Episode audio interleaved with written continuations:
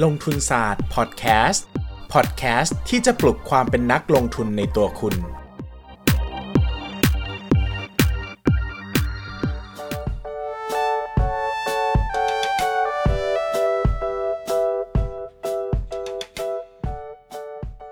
วัสดีครับ กลับมาพบกันอีกครั้งกับรายการลงทุนศาสตร์พอดแคสต์พอดแคสต์ที่จะปลุกความเป็นนักลงทุนในตัวคุณนะครับ วันนี้เราจะพูดกันถึงเรื่องหุ้น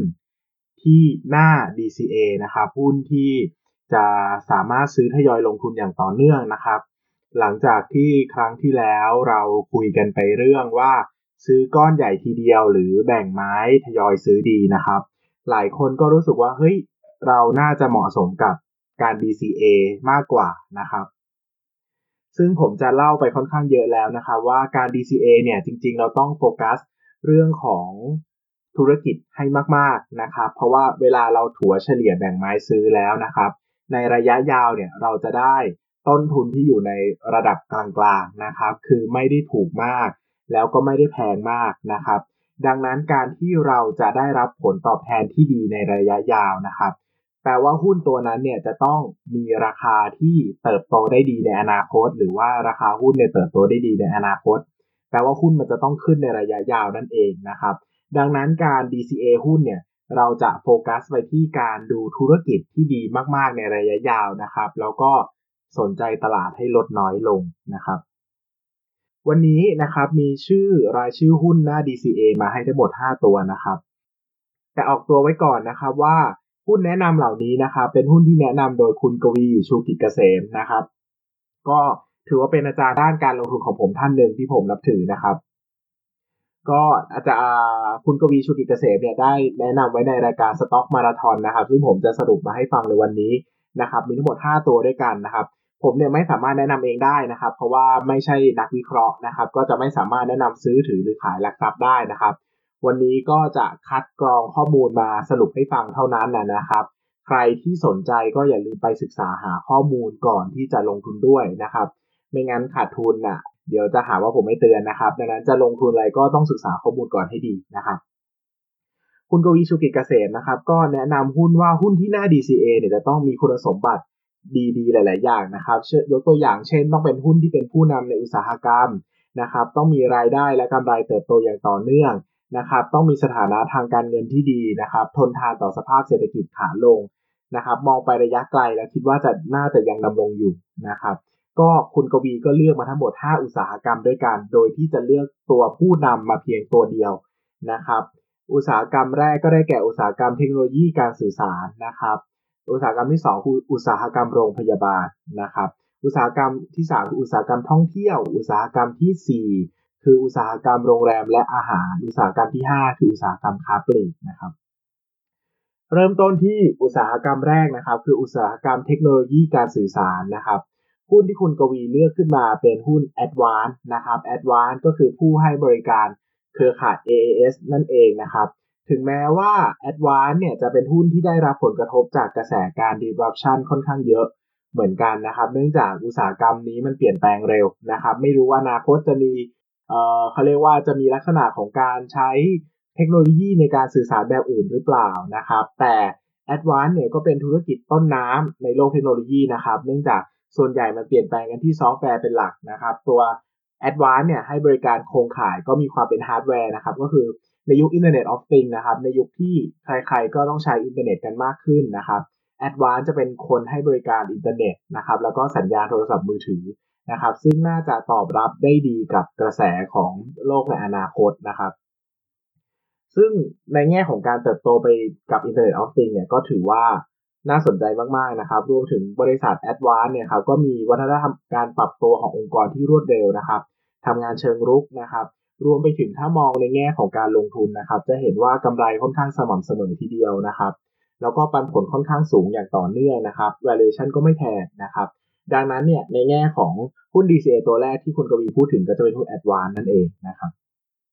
ตัวที่2นะครับก็เป็น BS นะครับอุตสาหกรรมโรงพยาบาล ก็เป็นโรงพยาบาลบำรุงราษฎร์นั่นเองนะครับ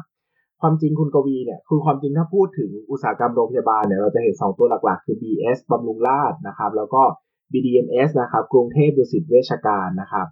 คือถ้าจะเลือกตัวใดตัวหนึ่งนะครับคุณกวีเนี่ยเลือก BS นะครับเพราะว่า BS หรือบำรุงราษเนี่ยจะโฟกัสอยู่ที่โรงพยาบาลเดียวนะครับ เวลาจะบริหารต้นทุนนะครับ หรือว่าจะบริหารการต้นทุนการใช้จ่าย หรือว่าการสร้างกำไรต่างๆ เราจะเห็นว่า BS เนี่ยเป็นหุ้นที่มีความสามารถในการทำกำไรค่อนข้างสูงนะครับ เนื่องจากตัวสินทรัพย์ของเขาเนี่ยกระจุกตัวอยู่ที่เดียวนะครับ ยกตัวอย่างง่ายๆ สมมุติจะซื้อเครื่องเอ็กซเรย์สักเครื่องหนึ่งนะครับ ถ้าเป็น BDMs เนี่ยมีอยู่ 40 โรงนะครับ ก็ต้องซื้อ 40 โรงนะครับ แต่ถ้า BS เนี่ยมีอยู่ที่เดียวก็ซื้อที่เดียวเป็นหลักนะครับ แล้วก็สามารถรับลูกค้าได้นะครับ ใครที่ติดตาม BS กับ BMS เนี่ยจะรู้ว่าต้นเขาเรียกว่าค่าใบเสร็จนะครับค่าค่าให้บริการต่อหนึ่งคนเนี่ยต่างกันมากนะครับ ผู้ป่วยนอก BS เนี่ยอยู่ที่ประมาณ 7,000 บาท 8,000 บาทนะครับ BMS เนี่ยอยู่ที่ประมาณ 2,000 บาทเองนะครับ ดังนั้นถ้าพูดถึงเรื่องของความสามารถในการทำกำไรนะครับ BS ชนะเลิศนะครับ ซึ่งคุณกวีก็ชอบ BS ในเรื่องนี้แหละ เพราะว่าโฟกัสอยู่ที่ธุรกิจโรงพยาบาลเดียว บริหารต้นทุนได้ง่ายนะครับ ตรงนี้จะทำให้ BS เนี่ยมีอัตราการทำกำไรที่ดี แล้วก็ผลตอบแทนต่อเงินลงทุนสูง แต่แอบกระซิบนะครับ เป็นผมผมชอบ BDMs มากกว่า ผมชอบกระจายต้นทุนมากกว่านะครับ แล้วก็ส่วนตัวมองว่า BDMs เนี่ยมันไม่ได้อยู่ในสภาวะที่ดีจนมากเกินไป คือ BS เนี่ยมันงบมันดีมากนะครับ หมายถึงว่าการอัตราการทำกำไรมันสูงมากนะครับ จนหลายครั้งผมก็กังวลว่า เอ๊จะทำอย่างนี้ได้ต่อเนื่องในระยะยาวหรือเปล่านะครับ แต่ BMS เนี่ย ค่าใช้จ่ายต่อหนึ่งใบเสร็จก็ไม่ได้สูงมากนะครับ แล้วก็ไอตัวอัตราส่วนทางการเงินก็ไม่ได้ถือว่าดีมากเท่ากับ BS นะครับนะผมรู้สึกว่าในระยะยาวน่าจะคงทนถาวรมากกว่า แล้วก็มีการกระจายความเสี่ยงได้ดีนะครับ ถ้าเป็นผมผมชอบ BDMs นะครับ แต่ที่คุณกวีแนะนำจะเป็น BS นะครับบำรุงราษนะครับ อุตสาหกรรมที่ 3 คืออุตสาหกรรมท่องเที่ยวนะครับ ซึ่งตัวนี้ค่อนข้างมาวินมาก แล้วก็คุณกวีกับผมในคิดตรงกันเลยนะครับว่า ถ้าจะเป็นมีหุ้นสักตัวหนึ่งที่จะต้อง DCA เนี่ยผมเลือกตัวนี้มาเป็นตัวแรก ๆ เลยนะครับ ก็คือ AOT นะครับหรือว่าท่าอากาศยานแห่งประเทศไทยนะครับ AOT เนี่ยแข็งแกร่งแล้วก็โดดเด่นที่สุดในอุตสาหกรรมนะครับ ทั้งเรื่องของความสามารถในการทำกำไรนะครับ แล้วก็ความสามารถในการตั้งกฎเกณฑ์ต่างๆนะครับ AOT ค่อนข้างผูกขาดเลย เพราะว่าถือสนามบินใหญ่ๆในประเทศไทยไว้เกือบหมด สุวรรณภูมินะครับ ดอนเมือง เชียงใหม่ภูเก็ตพวกนี้เป็นของ AOT หมดนะครับ แล้วก็ ประเทศไทยเนี่ยเป็นประเทศที่มีเอาเฉพาะกรุงเทพนะครับ เป็นเป็นเขาเรียกว่าเป็นเมืองที่มีจำคนเนี่ยเข้ามาเยอะที่สุดเป็นอันดับหนึ่งของโลกมา2ปีซ้อนแล้วนะครับ คืออาจจะเป็นส่วนหนึ่งเพราะว่าสนามบินอื่นๆ ในประเทศไทยเนี่ยไม่ค่อยใหญ่นะครับ คนก็เลยต้องบินมาลงสุวรรณภูมิก่อน ก็เลยกลายว่าสุวรรณภูมิก็มีการกระจุกตัวของผู้คนที่มาเที่ยวเยอะมากนะครับ ซึ่งแน่นอนว่า AOT ก็ได้ประโยชน์เต็มๆนะครับ เพราะว่าหนึ่งคนที่เดินผ่านเอลหนึ่งคนที่เดินทางผ่าน สุวรรณภูมิก็จะเป็นเงินที่เข้าไปถึง AOT นะครับ ซึ่งถ้าพูดถึงเทรนท่องเที่ยวของประเทศไทยนะครับ ก็ยังดูว่าเป็นเทรนระยะยาวนะครับ ยังอาจจะมี drop บ้างในบางปีนะครับ แต่ไม่น่าจะ drop ในระยะยาวจนถึงขั้น จนถึงขั้นย่ำแย่นะครับ ผมก็รู้สึกว่า LT ก็ดูมีแนวโน้มที่ดีนะครับ แล้วก็ LT มีความถือหุ้นโดยกระทรวงการคลังอยู่ 70%นะครับ ดังนั้น LT ก็จะได้ประโยชน์ในความเป็นรัฐวิสาหกิจด้วย ก็ ถือว่าเป็นหุ้นอีกตัวหนึ่งที่มีข้อดีนะครับ แต่ก็ต้องระวังเพราะว่าถูกแทรกแซงจากภาครัฐได้โดยง่ายนะครับ เพราะว่าเป็นเป็นรัฐวิสาหกิจนั่นเองนะครับหุ้นตัวที่ 4 ครับ อุตสาหกรรมโรงแรมและอาหารนะครับ ตัวนี้ก็ค่อนข้างแบเบอร์มาก ก็ตัวที่เลือกนะครับ คุณกวีเลือกจะเป็นมินนะครับ หรือ Minor International นะครับ ความจริงเนี่ย มันจะตีคู่มา 2 ตัวเนอะก็คือมินกับ CENTEL นะครับ ซึ่งแต่แต่กรณีนี้เนี่ยผมกับคุณกวีคิดตรงกันนะครับ ว่ามินกับถ้าเลือกมินกับ CENTEL ผมยังชอบมินนะครับ เพราะว่ามินเนี่ยมีการกระจายตัวไปทั่วโลกได้ค่อนข้างดีนะครับ CENTEL เนี่ยจะกระจุกอยู่ที่ไทยกับมัลดีฟส์เยอะนะครับมินเนี่ยจะจะกระจายตัวได้ดีนะครับ แล้วก็มี port หลายประเทศนะครับ ดังนั้นเนี่ยจะไม่ได้พึ่งพิงตลาดใดตลาดหนึ่ง ของประเทศใดประเทศหนึ่งจนมากเกินไปนะครับ รวมไปถึงตัวรายได้ในแต่ละไตรมาสเนี่ยก็จะมีการกระจายไปค่อนข้างเยอะนะครับ เพราะว่าช่วงที่เป็น low season ของไทยเนี่ย ก็จะเป็น high season ของฝั่งยุโรปนะครับดังนั้นเนี่ยถ้าพูดถึงความ smooth ของรายได้ตลอดปีเนี่ยมินก็มีความน่าสนใจกว่านะครับ CENTEL ก็อย่างที่บอกนะครับเน้นในประเทศไทยค่อนข้างเยอะดังนั้นบางทีจะดูกระจุกตัวไปหน่อยนะครับ ก็ในข้อนี้ก็เลือกมินนะครับสุดท้ายแล้วไม่มีไม่ได้จริงๆครับถ้าพูดถึง DCA ประเทศไทยระยะยาวนะครับใครๆก็ต้องพูดถึงอุตสาหกรรมนี้นะครับค้าปลีกตัวที่แบเบอร์มาเลยก็คือ CPALL นะครับ CPALL เนี่ยเป็นผู้ที่ชนะอย่างโดดเด่นและชัดเจนมาก ๆ นะครับ จริง ๆ แล้วค้าปลีกเนี่ยมีหลาย segment นะครับ เช่น segment ห้างสรรพสินค้าsegment shopping mall segment category killer นะครับ segment specialty store นะครับ segment convenience store นะครับในทุก segment เนี่ยจะค่อนข้างกระจายนะครับ คือไม่ได้มีคนชนะแบบเด็ดเบ็ดเสร็จเด็ดขาดสักเท่าไหร่นักนะครับ อย่างน้อยก็จะต้อง ใกล้เคียงกันนะครับ หมายถึงว่าอาจจะแข่งกันสักประมาณกิน market share สัก 30-20%หรือ 50-40 นะครับ แต่ CPALL ในอุตสาหกรรมเอ่อ convenience store นะครับ กินขาดแบบขาดมากนะครับ มีสาขาเป็นหมื่นสาขานะครับ ในขณะที่ตัวของอันดับ 2 อย่างรอสันหรือ Family Mart มีเป็นหลักพันนะครับ พันต้นๆเองนะครับ ดังนั้น CPO เรียกว่าชนะขาดแบบชัดเจนจริง ๆ นะครับ ด้วย CPO เนี่ยมีเครือข่ายแล้วก็ศูนย์กระจายสินค้าอยู่ทั่วประเทศนะครับ ดังนั้นเนี่ยจุดเด่นอีกข้อหนึ่งที่คนไม่ค่อยพูดถึง CPO คือ CPO สามารถกระโดดเข้าไปอุตสาหกรรมอื่นได้ง่ายนะครับ เช่นจะไปทำธุรกิจการเงินก็ทำได้ ธุรกิจขนส่งก็ทำได้นะครับ เรียกได้ว่าเป็นบริษัทที่มีมีความสามารถในการเปลี่ยนแปลงได้สูงนะครับ แล้วก็ตัวของธุรกิจเองนะครับ ก็มีความแข็งแกร่งเลยอยู่สูงด้วยนะครับ อย่างที่เราทราบว่าธุรกิจธุรกิจค้าปลีกเนี่ยเป็นธุรกิจที่ กินส่วนต่างนะครับ ดังนั้นเขาจะไม่ค่อยผันผวนไปตามราคาต้นทุนสินค้าเท่าไหร่นะครับ แล้วก็มีความสามารถในการตั้งกำไร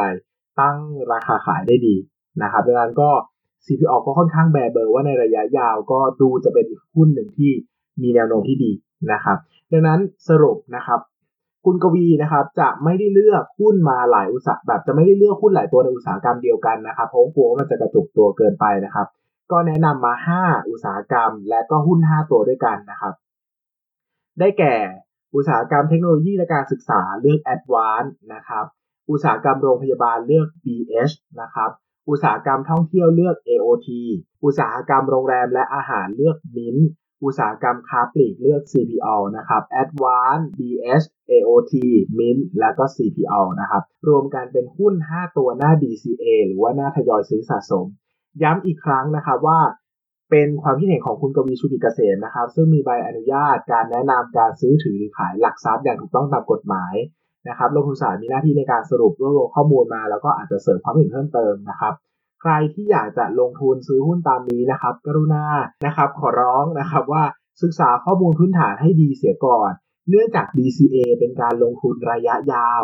ถ้าผิด นะครับ ถ้าผิดมันจะส่งผลเยอะนะครับ ถ้าเลือกหุ้นผิดตัวระยะยาวเวลาขายมันลำบากนะครับ ดังนั้นเลือกเอาที่เรามั่นใจเอาที่เรารู้จักจริง ๆ นะครับ ไม่ต้องต้องไม่จำเป็นต้องเลือกตามนี้ทุกตัวก็ได้นะครับ ตัวไหนเราชอบอาจจะมีเพิ่ม ตัวไหนไม่ชอบอาจจะมีปรับลดนะครับ หรือว่าเราอาจจะกระจายการลงทุนในอุตสาหกรรมเดียวไปหลายตัวก็ได้ หรือจะเลือกอุตสาหกรรมที่มากขึ้นกว่านี้ก็ได้ก็แล้วแต่นะครับ แต่ผมแนะนำนะครับว่าไม่ควรจะต่ำกว่า 5 ตัวนะครับในหนึ่งพอร์ตเพราะว่า ไม่งั้นมันจะดูกระจุกตัวไปหน่อยนะครับ แต่ก็ไม่ควรเกิน10เพราะว่ามันก็จะกระจายไปหน่อยเหมือนกันนะครับสำหรับวันนี้นะครับ เนื้อหาก็จบลงแล้วเพียงเท่านี้นะครับ ใครที่ชอบก็อย่าลืมกดไลค์กดแชร์ให้กับลงทุนศาสตร์พอดแคสต์ด้วยนะครับ ใครมีคำถามที่สนใจนะครับ อย่าลืมทิ้งคำถามไว้นะครับ แล้วเดี๋ยวสักประมาณ EP ที่ 20 เป็นต้นไปนะครับ ผมจะมาตอบคำถามให้สำหรับคนที่สงสัยนะครับ เพื่อที่จะได้เป็นการพูดคุยกับ คนฟังด้วยอีกทางหนึ่งนะครับ อย่าลืมกด subscribe ในช่องทาง podcast player ที่คุณใช้นะครับ แล้วก็ครั้งหน้าเราจะกลับมาพูดกันเรื่องอะไรอีกนะครับ ก็อย่าลืมติดตามรับชมและรับฟังกันนะครับ ขอบคุณมากครับ